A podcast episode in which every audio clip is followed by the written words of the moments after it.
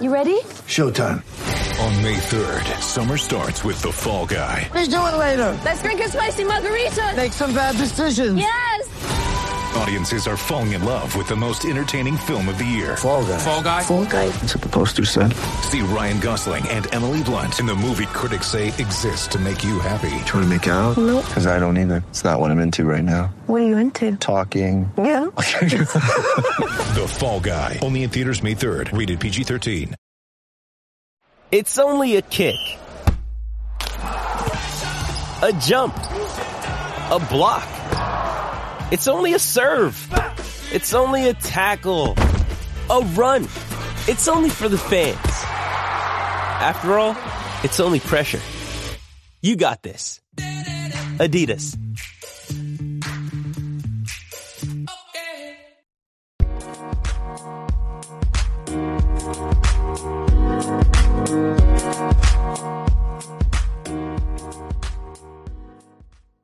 All right, 45. And we are live with the Standing Room Spartans podcast. Your host, Kevin Parker, your co host, Scott Martin, here to recap a glorious afternoon in East Lansing, Michigan, taking on the Penguins of Youngstown State. An emphatic win by Mel Tucker and the guys out there. Uh, we'll talk about some of the things that we liked. We'll talk about some of the questions that come out of this game. I, I think there certainly are some. Uh, obviously, Mel Tucker, the the coach speak, but you know there are still things to work on. Uh, I think we can all agree on that. But before we get into all of that, we are presented by the Pigskin Podcast Network. We are proudly presented by the Pigskin Podcast Network. Um, next week, you'll see kind of the uh, one of the opportunities that comes out of that. Uh, we'll have the opportunity to to get some insight on this Miami team that we got coming up from uh, the guys at a Miami podcast name that escapes me right now, but obviously we'll give them credit once that time comes. Um, but yeah, uh, follow along on the website, standingroomspartans.com. We'll have some articles up there, we'll have some picks up there. Follow along on Twitter. It's at Standing Room MSU, and you can follow Scott at Spartan Martin 18. Both of those links are in the episode notes. You can just click on that, uh, click on that, give us a follow. And with all that out of the way, Scott, it's uh, Sunday afternoon here, and we are 2 0. How's it feel? Well, they're not selling alcohol in Spartan Stadium yet, but there is a run on the Kool Aid stand in Spartan Stadium right now. Uh, it feels great. The team looks great. Uh, there's some reasons to pump the brakes. There's some reasons to hit the gas uh, on the excitement here. We'll obviously get into all those, but you know, first and foremost, it just feels great to watch a football team that makes us feel good watching it. Uh, it's fun to watch this team. The offense is a ton of fun. Uh, the defense makes plays. The coaching staff, I obviously Most folks, if not all Spartan folks these days, uh, I love them so far. And you know, fans back in Spartan Stadium, it just feels good to have you know a good, fun football team again. Who knows what the season has in store for us, but just I just love. You know, there's no COVID. Well, not no. There's there's very few COVID caveats these days. It it feels like the college football we know and love. The national slate had some chaos this week and some really kind of odd, hilarious little storylines that came out of the week. It just it just feels good to be back, and uh, yeah, the Spartans keep rolling. So, um, no complaints. Yeah, we'll touch on some of the national games. There was a bunch. Uh, it's it's it was one of those weeks, you know, when you go in before the week. We kind of talked about it on the Picks podcast, where you're like, eh, not a lot of great matchups this week. Kind of just not a whole lot of excitement. And those are the weeks that sneak up on you. You learn as a college football fan that the one that you don't expect anything from is is the one where you get the most chaos. Um, I don't know about the most chaos this week, but there was certainly some of that. But like you said, I, th- I think having a fun to watch Michigan State team is awesome. Like if if we go back, let's say 2018 uh, is it is a team that that comes to mind. That team may very well be better than this team just because of how dominant that defense was. I think that gets lost in the shuffle a little bit. That was like a top five national defense. but they were not fun to watch by any measure because we couldn't put anybody away. Obviously, we struggled against the good teams because we couldn't put points up on the board. And this team coming out, I think they're like top five right now in in yards per game in the country, and it's just it feels insane to say that.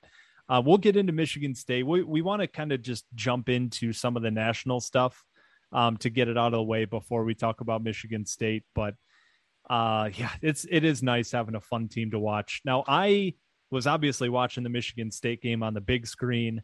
I had the Ohio State Oregon game on the tablet, just kind of tuning in, checking in while while Michigan State was on commercial or you know while we were waiting between plays or something like that.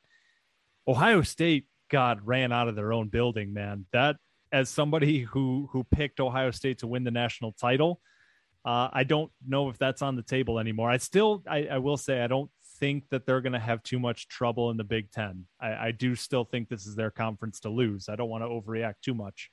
But the way that Oregon could just run the ball down their throat, that has to be worrisome if you're a Buckeye. Yeah, Oregon just uh, flung the doors open on the front of the uh, the Big Ten. Obviously, it's not a conference game; it doesn't have implications in our you know season standings. But um, a lot of holes were exposed, and, and Ryan Day's going to be scrambling to plug them before conference play really gets rolling here. Um, and I think there's a lot of teams in the Big Ten East that are going to be chomping at the bit now, seeing kind of some of the a chink in the armor uh, down in Columbus. So, and especially this Big Ten East that has a lot of strength this year. It looks like it's early. Some of these teams aren't going to be as good as they look right now, but Rutgers looks great. Maryland looks great. Michigan State, I think, is surprising a lot of folks. Um, Michigan still looks good. They've got some question marks that haven't been answered, but um, they look good. The whole half of the conference, you know, and, and then there's Penn State who's sitting there, I'm sure, thinking, all right, this is our year to finally, you know, grab that pedestal. So um, it's going to be a fun year to watch. And Oregon doing a lot to put some tape out there for us and, and show us kind of what Ohio State isn't very good at right now. And you don't get that very early in, in most seasons with Ohio State. So, uh, like I said, they're going to be plugging some holes, but that was awesome. And, and you and I, in our picks last week, we both were really high on Ohio State. I think I said I thought they'd win by like 30. Um, it was one of those kind of afterthought picks where I was like, yeah, you know, make that one move on. And of course, like you said, those are the ones that sneak up on you. And Oregon, they look good. They may be one of those rare Pac-12 playoff teams. Um, we'll see how the how the season unfolds. So, like you said, don't want to overreact too much, but um, yeah, that I mean that just adds a, a whole other dimension to this season as it wears along. Yeah, and now that we say that, Ryan Day will make his adjustments. Their, their quarterback will figure it out, and they'll just light up everybody. I know how this goes. Uh, elsewhere, I don't know, Michigan, Washington. I, I don't know if Michigan's good or Washington's just really bad. Uh, that was one that was kind of hard to watch at times. Iowa, Iowa State, just an absolute rock fight as predicted. Uh, Iowa come out on top in that one, winning 27 17. That was an easy pick. Uh, that was one again where you mentioned it. The ones that seem too easy are usually the ones that get you, but I did not understand how Iowa was the underdog there. That made no sense. They go in and win by touchdown. double digits. Yeah. Uh, App State, Florida will hit on. I, I think that was an interesting game there where App State just hung right in there till the end. Miami really struggled to put them away. Uh, Arkansas blasted Texas and they're kind of welcome to the SEC game. Uh, lots of stuff going on, Scott. I don't know if you have any other comments uh, on the national slate before we get into uh, our Spartans against the Penguins. No, I want to touch on Michigan real quick. I was I was watching that game and it was a brutal watch. I mean, it was like pulling teeth, but uh, I wanted to see what Michigan would do against a, you know, Power Five opponent who should have been kind of strong. And Washington's defense held up for a majority of that game. Uh, you mentioned the 2018 MSU team. I mean, Washington's got a strong defense, but they were on the field the entire game. And Michigan's run offense looked really strong. And it's no surprise when Harbaugh saw that he could run at will. He just said, All right, we're going to run it. hundred times if we have to. Um, and I can't blame him. It was working, and you know they got two like good that, backs, man. With Haskins yeah. and Corum both look good. Yeah, and uh, I can't blame them for that. They knew they had the game in hand. They could milk the clock, didn't have to take risks. It's a totally Harbaugh ball. I was watching it and I was like, man, this feels like watching an old Dantonio like post 2015 team where you're just like, you know, putting your head in your lap, like, please do something different. But it was working. They got the win. I was surprised though, because for a significant portion of that second half, it felt like Michigan had the game in hand. And when they had Ronnie Bell go down last week, you know, they don't really know where their receivers, where their receiving threats are coming from now. They got to kind of figure out where their main threats are. And I was surprised to see they didn't use the opportunity to get Cade, you know, some comfort, some familiarity with his receiving core, and just some confidence. And and same thing for the receivers, just to find what works for them, what their top passing plays are in a situation like that. Obviously, you don't want to open up the whole playbook, but I mean, at a certain point in this season, somebody's going to take that run game away. They're going to put eight guys in the box and make Cade throw the ball. And you don't want to be figuring out, all right, what's he comfortable with? What throws can he make in game? You don't want to be figuring all that out when you absolutely need it to work. Um, so that's going to be interesting. At, at a certain point, Michigan's going to have to throw the ball. They're going to be under pressure. And I think one of the big questions is can Cade McNamara be a game winner rather than a game manager? And I was surprised they didn't try to answer that a little bit. Um, but yeah, the Iowa looked great. Iowa's defense looks great. Their offense, if they're forced to win a game, they might struggle. Uh, they had three takeaways, which were the difference in this one. They they got outgained by at least 100 yards against Iowa State. So keep an eye on that. If they struggle to take the ball away, uh, they could get in some hot water um, one of these weeks. But they do look strong, and their defense is going to be really tough to uh, to score on. Outside of that, the the slate was was kind of chalky um, other than the games you mentioned. And we'll get into Appalachian State, Miami a little bit as well as the week wears on. I will just say Miami looks beatable. Uh, they look a lot more beatable than we thought they were going into the year, and that opens up quite a door for the start of our season. So we'll save a lot of that for the uh, the preview later this week. Um, but yeah, could be an interesting start to this year for for our Spartans. Yeah, the other one was just a regional thing. I, I figure we'll mention it. There's a lot of Notre Dame haters, I'm sure, in the state of Michigan. They struggled to put away the uh, the Toledo squad there, so that was that was an interesting one. Only available on Peacock that game was. So I you started to see these streaming services, man. The the way we consume sports is absolutely changing. Uh, and, and a Notre Dame home game only available on Peacock is it's interesting. Uh, I'll certainly say that. Um, so let's let's get into Michigan State here. I want to start on the offensive side of the ball. Uh, there's a lot of ways you can go here, uh, but the passing game is where we'll start. I think because Payton Thorne had, uh, by all statistical measures, an, an incredible game. I saw it was the highest QBR of a Michigan State quarterback since 2000. Uh, just really put together a, a, nice game. The deep ball looked a little bit better, had a couple nice throws. He missed one. Uh, it was to Nailor, I think, in the second quarter. Uh, but in general, you know, was hitting those deep balls. Uh, there was one play. There was the touchdown throw to Nailor.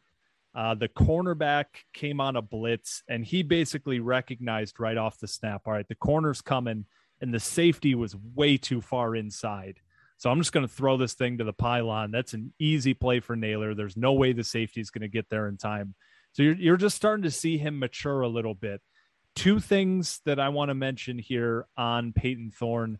One, he's still throwing fastballs to guys five yards away. There was the one this week was to Maliq Carr, who made a hell of a grab. Uh, and so that was kind of our first Maliq Carr sighting. Great catch adjusting to that ball but he's five yards away. I mean, you don't you don't have to throw the fastball in there. You you can just give that a little a little more touch. Um, I think the the broadcaster even brought it up this week, but yeah, he's he's got to keep an eye on that. He's got to work on that. And then the other thing I didn't like, Scott, I don't know if you noticed this. They they brought this up on the broadcast as well. We were up 28 to 7 and we were in the red zone and Thorne just ran in, dropped his shoulder on linebacker. There were three guys in there coming to make that tackle. a little bit of uh, brawn over brains on that one. Uh, I would have liked to see him just slide. We already saw we or we hadn't already seen this, but later in the game we saw Anthony Russo go go down. He was injured. He he didn't come back in the game. Um, I I yeah, be smart out there. We I just mentioned how he was a bit more mature in making some of these throws. Let's be a little bit more mature in some of the decisions you're making and realize the situation you're in already up 28 7 yeah i mean he worked an entire year to win this job and plays like that kind of put it at risk. It was i mean it wasn't the hardest hit ever but certainly i think he he ended up making contact with two or three defenders and yeah. in the first hit was it was a strong hit from the side um, and you mentioned what happened to russo later in the game um, if Russo is out for an extended period of time, we get real thin at quarterback right away. I mean, you got Noah Kim sitting behind him. So, yeah, he's got to be smart. But, uh, I mean, in general, Payton Thorne, I thought, had a phenomenal game. I think it's time to stop calling him a game manager and start looking at him as somebody who can win you games as a quarterback. He is going through his reads with comfort. He's feeling blitzes as much as he's seeing them. He's not bailing on the pocket when he's got a nice pocket, even if pressure is starting to come in. He's throwing it with defenders in his face with accuracy.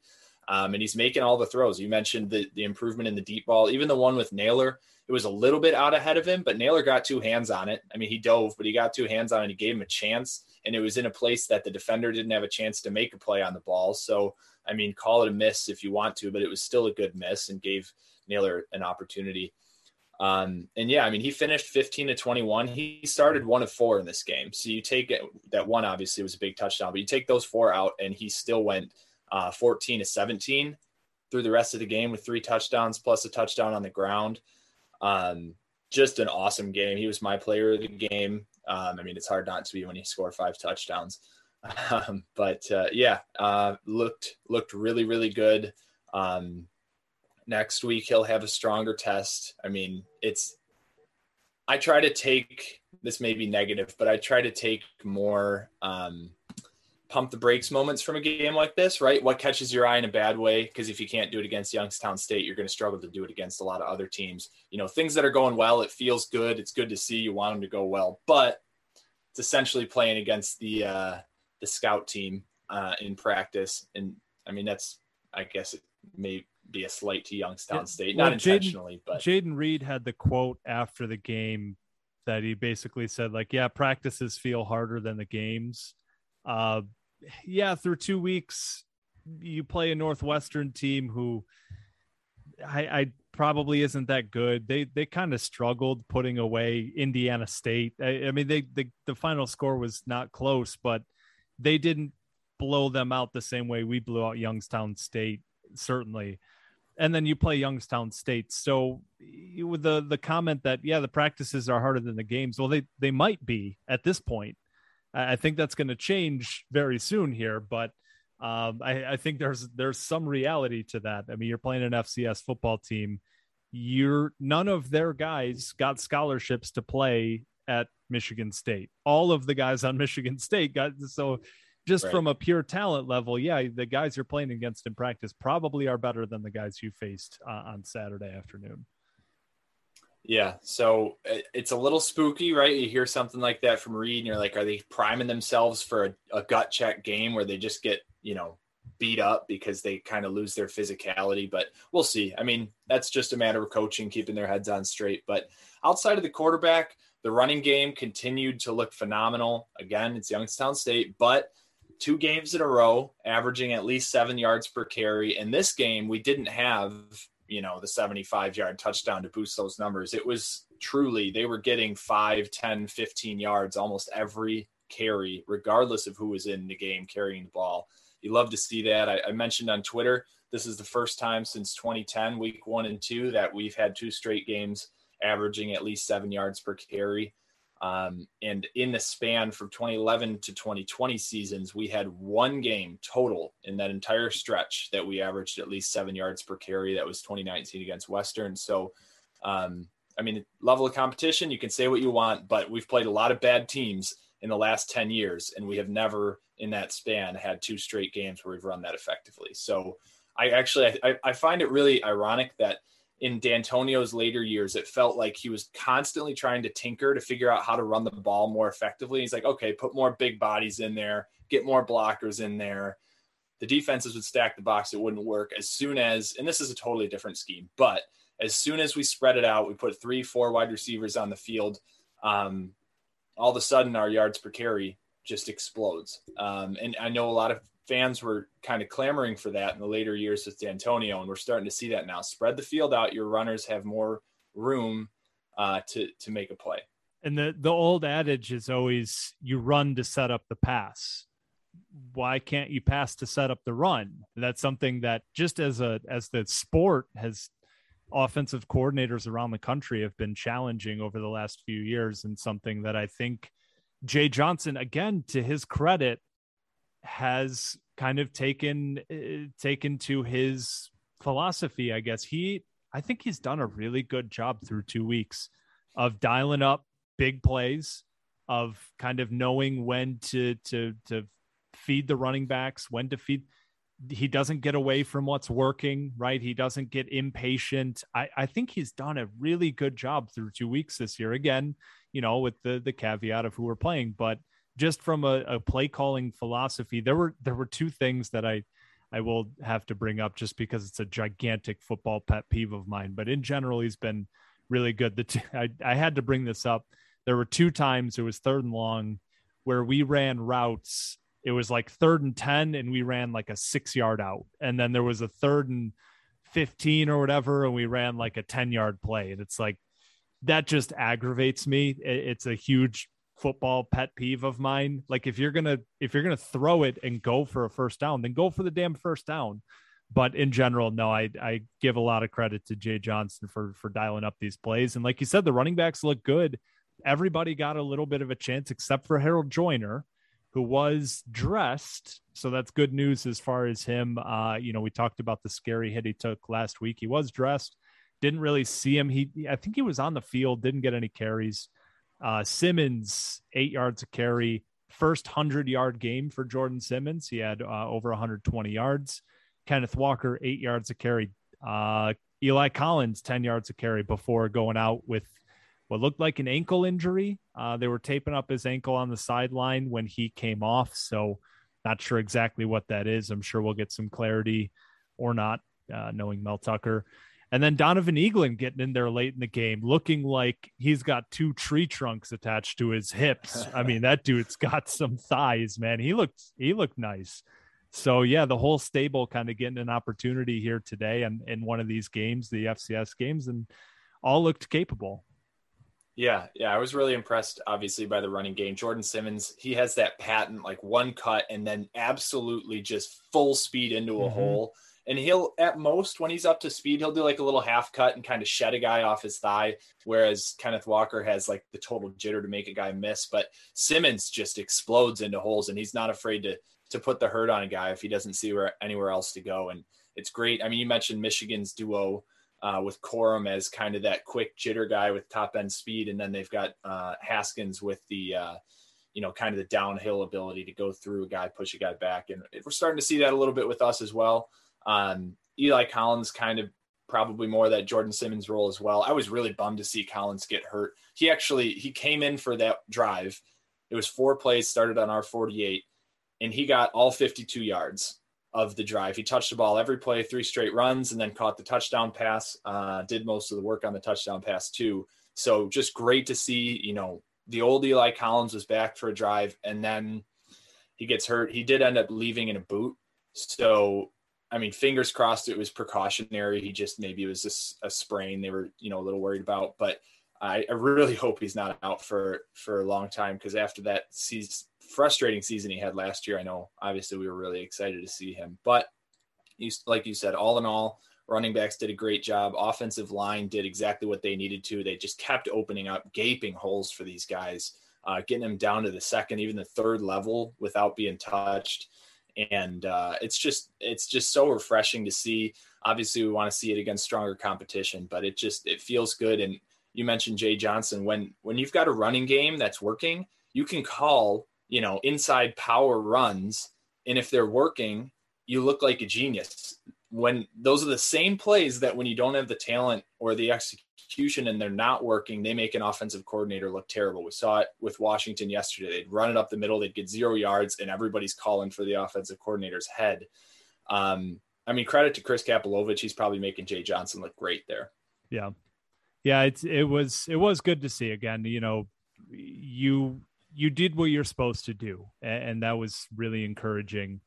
Um, other than that, I mean, uh, the the playmakers uh, obviously Jordan Reed has to be has to get the shout out at one point. Two catches for 160 yards and two touchdowns, ended with a couple more yards, put up another 20 yards, uh, or a couple more catches, put up another 20 yards on that total. But uh, looked great. You know, the chemistry is obviously there with Thorne. We know that they were former teammates. Mel Tucker, they asked him about it after the game. You know, how does how does the uh, you know chemistry between these two playing going back for years and he just said like yeah all i see is execution. Um, we know kind of by now what to expect from a mel tucker press conference and it's not a whole lot of information. Um, we got to see a lot of guys in there not a whole lot of big plays made. I mean we saw keon coleman we saw ian stewart we saw Montorie foster we saw Maliq carr we saw terry lockett. All of these got, guys at least got a chance to, to touch the ball um, Christian Fitzpatrick was targeted on a deep ball by Russo. So at least seeing all these guys on the field was nice. Not a whole lot to really show for it for most of them, but uh, get the opportunity to get there on the fields. Uh, Connor Heyward had a nice game blocking. Uh, the offensive line is the last thing I want to at least hit on before the the we move over to the defensive side of the ball because this guy's got to stay healthy, man. And it's it's just it's a same thing we've been talking about for five, six years. It feels like uh, Horst came out and then back in. Luke Campbell was subbing in for him.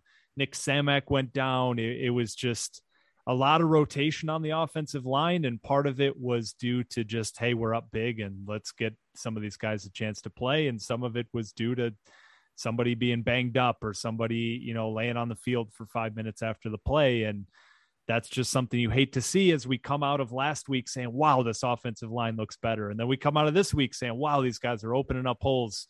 These guys have got to stay on the field. And, you know, it's not really, it's, it's football and guys are going to get hurt, especially on the offensive line. It's not anything like criticizing these guys. It's just the, the fact of the matter is that you got to stay on the field and, and it's frustrating as fans. I'm sure it's even more frustrating for the players don't get me wrong, but yeah, we we got to see these guys stay together because if they do, this could be a top half of the Big Ten unit, which could lead a top half of the Big Ten rushing attack. If we can just get on, get out there and stay on the field, keep this chemistry going, and keep opening up these holes. Yeah, you mentioned Horst leaving the game for a little bit. Um, I was interested to see Luke Campbell came in to replace him, and Arcuri stayed on the right side. Tells you a little bit about kind of how they want to fill. And you didn't see I think we I had thought the the second line of tackles was Van Opstal and uh, Spencer Brown, which we saw later in the game. But it was interesting to see Luke Campbell come in. He's kind of like a Swiss Army li- Swiss Army knife for that offensive line, where you can play him in four out of five spots. Not sure he's played center, but you can play him at either guard, either tackle. Um, he's got the experience, and he's played all of those positions in his time at MSU. Um, so really nice to have that in the back pocket. I think he's a guy that Chris Kapilovic trusts a lot, just given his experience and time around the program. Um, but Horst did come back in, and just to play both sides of that coin, um, he had a couple holding calls uh, when it, when he came back, and then actually same drive. They were both in the same drive, and it derailed the whole drive. We ended up punting. We were moving the ball well, um, and that and that stalled it. So keep an eye on that. Hopefully that's not a habit. Hopefully that's not a recurring thing. It just uh, got caught a couple times, or maybe the the back judge was being a little picky. But um, yeah, all in all, the offensive line looked great. Like you said, hopefully they stay healthy. Game like this does a lot to get a lot of guys comfortable, getting them snaps. I mean, pretty much the entire second half, most of the starters were out. I did see Arcuri getting a little bit more work at right tackle, which might just be because it's kind of a new position for him but um, but another strong showing for them. And, and like you said, hopefully they'll continue to stay healthy and uh, keep us rolling. Yeah, now the the defensive side of the ball, I want to start with the defensive line where Drew Beasley was out uh, before the game. We got word that Drew Beasley, Tank Brown, and I'm missing one. Drew Jordan. Drew Jordan were all out. So we knew the defensive end kind of depth was going to get tested a little bit. And man, Jacob Panasiuk and Jeff Pietrowski, the the Polish pals, I don't know, their, their alliteration doesn't really work there. Um, Jacob Panasiuk, you know, he lost his brother Mike. He's got a new Polish brother out there in Jeff, and those two looked awesome. Those I, I think those were the two best performances of the day in general for Michigan State. Jacob Panasiuk was the best player on the field, I think, uh, for long stretches of that game. He was making great plays in the run game. He was getting after the quarterback. Uh, Pietrowski was all over the field. He was just he, really impressed me in the sense that like it, it wasn't just the typical like effort kind of plays. Um, you know, both of these guys had multiple tackles for loss. Pietrowski had the sack. Uh, they just looked like they were beating one on ones. They were beating double teams at times. Both of these guys looked awesome. Uh, other ways on the defensive line, Michael Fletcher played. He made a couple flash plays, but the thing I wrote down is we're still waiting for that next step from him, uh, especially in a game like this. He should come out and dominate. He didn't. And Derrick Harmon got in there, that freshman uh, defensive tackle from Detroit. That's just a large man. That is that is a large human being. He got a decent amount of run here. I saw him in there for a couple drives, so I, I would say he was in double digit snaps uh, for sure. But that is a large man wearing a number in the 40s, and it just looks fantastic.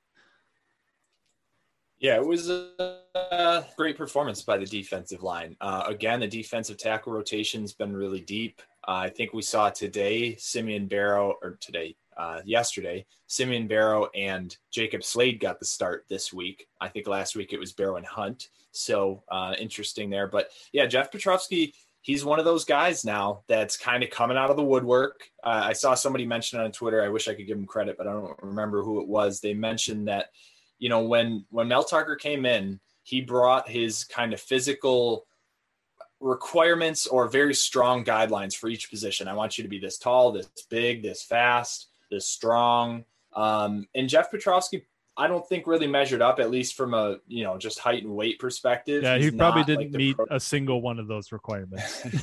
He's not a prototype Mel Tucker defensive end, right? So um, a lot of guys that didn't meet those, they they went and looked for greener pastures and other programs. But Pietrowski stayed home, and I'm sure worked his ass off, and he's climbed the depth chart. Um, who knows if he would have started if the other guys were healthy, but nonetheless, he got the start this week and looked phenomenal. He had a sack early in the game. He had another QB hurry, a couple more uh, tackles for loss, just all over the field, getting free in the backfield. Um, and he's just one of those guys, you know, kind of like a Dantonio, and he was recruited by Dantonio, one of those undersized, chip on his shoulder guys who, you know, you see him coming off the bus, and maybe you don't make note of him, but he gets on the field and he gets scrappy and just uh, outplays his, you know, his expectations. And we'll see when the when the other guys come back. I do think Drew Beasley's our best um, playmaker at defensive end, so I think he'll get on the field. But I think Pietrowski is going to continue to get more and more PT as this season wears on. Yeah, there's there's two more things I want to for sure bring up here on the defense, but I, will let you take this wherever you want to on the defensive side, whether it's DBs, linebackers, corners. I, I don't know. Where do you want to go with this? So the linebackers didn't have a particularly flashy game for me one way or another. I thought they played well. Um, couple missed reads. Crouch got beat uh, on a um, pass play that he, he bit on the play action ended up being a pretty big gain. Uh, Harvey came in. I don't think he played particularly well. He played a full drive. Um, but I do want to talk more about the defensive backs. Uh, first and foremost, on a positive note, Xavier Henderson's playing all Big Ten football right now. He had that incredible interception, um, so kind of a la uh, Kurtis Drummond, right? Kind of mirror image of that one back in the day against Western. But um, on, he had a t- uh, sack, I think, in the first drive, the first second series. sack of the season. yeah, uh, another tackle for loss. He had eight total tackles. I mean, he is all over the field. He is the guy we hoped he would be. He's kind of taken another step, and this one feels a little bit bigger than the steps he's taken the last couple years. I think he's he's playing for a draft to be drafted. I think if this continues, he's going to be. If this continues, he should be an All Big Ten player. Um, and just being the leader we hoped he would. Uh, Grose had a good game, didn't make any flash plays, but didn't really get beat, did his job. But the corners, um, again, really interesting rotation. Chester Kimbrough got the start over Ronald Williams. We were wondering if we were going to see something like that. Gervin was in his usual spot, but didn't play as much as he did last week. Um, and behind those guys, I was interested to see Chuck Brantley got a lot of playing time as a true freshman, undersized. This is certainly the game you'd, you'd circle if you wanted to get him a lot of snaps. Uh, you mentioned when we were texting, he looked a little out of control. Oh, Uh, big he time. was all I- over so- the place. So I want to like clarify because I put that out on Twitter too. I want to clarify it because I think when people hear me say that he was out of control, they're going to think back on the targeting play that was reviewed. It, it turned out that it wasn't targeting, which I agree was the right call. I'm not even necessarily talking about out of control as in like he's head hunting or something like that. It's just that he had no control. Like he, there was a play uh I think it was on Youngstown State's touchdown drive or in the first half. And he went in, the the running back bounced it outside, and he was the corner that was on that side of the field. And he just came in out of control, dove, missed, and it was just remember your technique, you know, go out there, break down, keep him inside, you know, don't don't let him get outside of you and he just he let the running back break contain. He missed the tackle. Angelo Grose came in, made a nice play, and cleaned it up before he got to the sticks. But yeah, he was just just a little bit out of control throughout most of the game. Uh, he missed a couple tackles. He the the one thing I will say about that though is that he played really physical, and for a freshman to come in and and kind of make a statement in that sense I would rather, and I'm sure most coaches will tell you the same thing. I would rather have a player that's going out there at a 10 and I have to reel him back to a six than have a guy who's going out there at a two and try to pump him up to a six. It, those are just two totally. I would rather have the guy who goes out there wanting to fly around and make plays that you have to kind of put the governor on him and say like, okay, let's let's settle down a little bit here than the guy who's just not that physical, who doesn't really want that smoke. Chuck Brantley wants the smoke. He's just we gotta we, we gotta teach him the right timing on on getting into that. So yeah, he's he's got plenty of time to learn all of that, but that was the thing that I took away from his game. Yeah, I was. We didn't talk about him before this, but I wrote down the exact same thing. I said I'd rather have him go out 120 percent and have to pull him back to 100 than have him come out at 80 percent and uh, you know just look behind on every play. And he, I mean, he's playing 20 pounds above his weight right now in the way that he's playing physically. He looks. Uh, he's not there yet. He's not a Big Ten corner yet. He's he's probably not going to get a whole lot of time on the field once we get into Big Ten play against stiffer competition. But he's going to be a name we're going to be talking about for a few years here. He you can tell he just wants it, and he's got enough of the physical attributes to to develop into a guy who can who can do that. I mean, everything you just mentioned is just a maturity thing. We saw the same thing with Angelo Grose last year, where he's just trying a little bit too hard to make a big play you know he came around i remember that run he came around the edge he probably he got tackled for loss you know his eyes bugged out and he's like this is my moment you know just tries to shoot in there and make a play. And in reality you really just want to stand your ground do your job as mel tucker says and, and he'll learn that. I'm sure they'll they're probably going through it on film right now as we speak. Um, but yeah really excited to see him get out there and start making some plays and i think he's going to be a phenomenal addition to the secondary as his career wears on. Um, Chester Kimbrough, though, want to just spend a little bit of time on him because he had a good game. Um, I do think this scheme is making it a little bit hard for these guys to cover like a five yard hitch route, something that Ronald Jones or comebacks, something Ronald Jones got beat on a couple times last week because they're playing that cover three and they have to respect their zone over the top they're playing soft a little bit and it's leading to these kind of ticky tack completions on the outside. So you can live with that as long as they're coming up and making the tackle, which um, Kimbrough did yesterday. He had five total tackles, was pretty high up on the team list. Um, and he looked really good shooting in uh, in blitzes too. He had a QB hurry that led to a terrible pass attempt at incompletion. uh, that stalled a drive for Youngstown State. So I thought personally, this is definitely a different competition level, but I thought he looked a lot better than Ronald Jones did last week, or Ronald Williams, excuse me. Um, but Ronald Williams got in, looked good as well. So we'll see how that rotation kind of uh, fleshes out as we get into Miami next week. Yeah, the, I I wrote down there were the the thing that worried me the most about the DBs is there were still a couple of times where a receiver broke free behind them. Uh, there was one I know that the quarterback missed, but it's that's still something that worries me a little bit, especially after what we saw against Northwestern, a passing attack that really shouldn't be beating you deep that got us a couple times. Uh, Youngstown State had receivers breaking deep downfield and open a couple of times. They just didn't have the quarterback who could make the play. So it does worry me a little bit moving forward here. But all in all, like you said, that I think everybody was, you know, looked a bit improved. Chester Kimbrough looked relatively comfortable and like you said that we talked about it before the season where it's it's just part of the scheme when you're playing cover 3 you're going to give up a lot of that stuff but stuff underneath and that's just part of the deal. Like you, you gotta ha- you gotta live with that.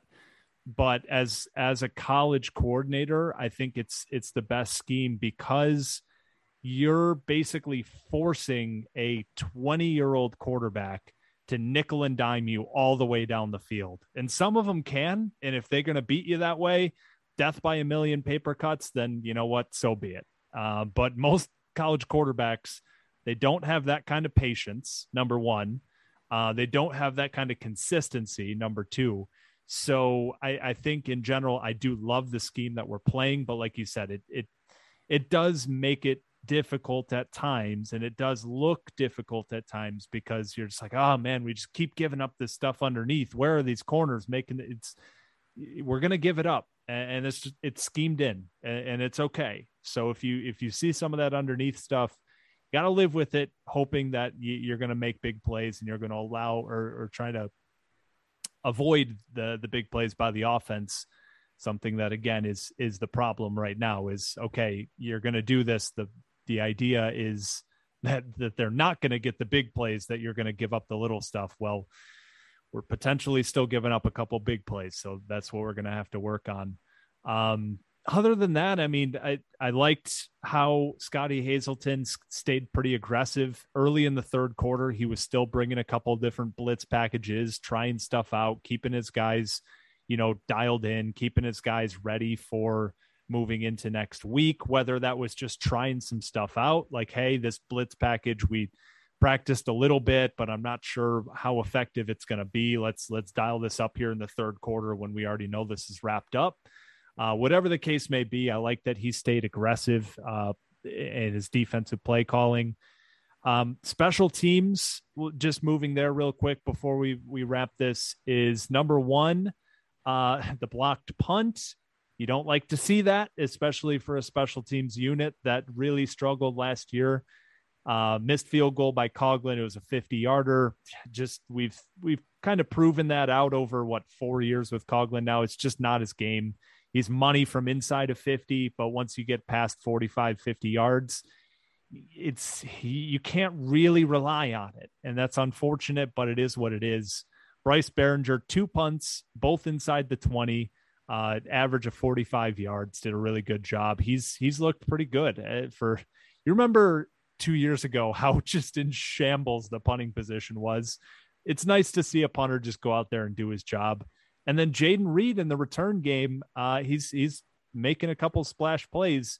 Does it worry me having your number one, maybe number two, depending on how you view him and Kenneth Walker, playmaker on special teams, just with the added risk of injury?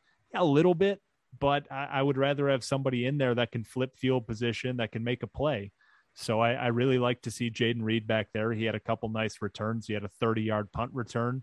And uh, yeah, I, I really think that was a good decision by the coaching staff to put him back there and try to spark some, you know, spark something on special teams. Yeah, I wrote down just after watching him last week or this past game yesterday that um, I think I would be surprised as as long as he stays healthy, knock on wood, I would be surprised if he doesn't return at least one for a touchdown. He just he sees it in the return game. You can tell he's got a plan when he's got the ball in his hands, and he's really hard to bring down. He's really hard to get a hand on.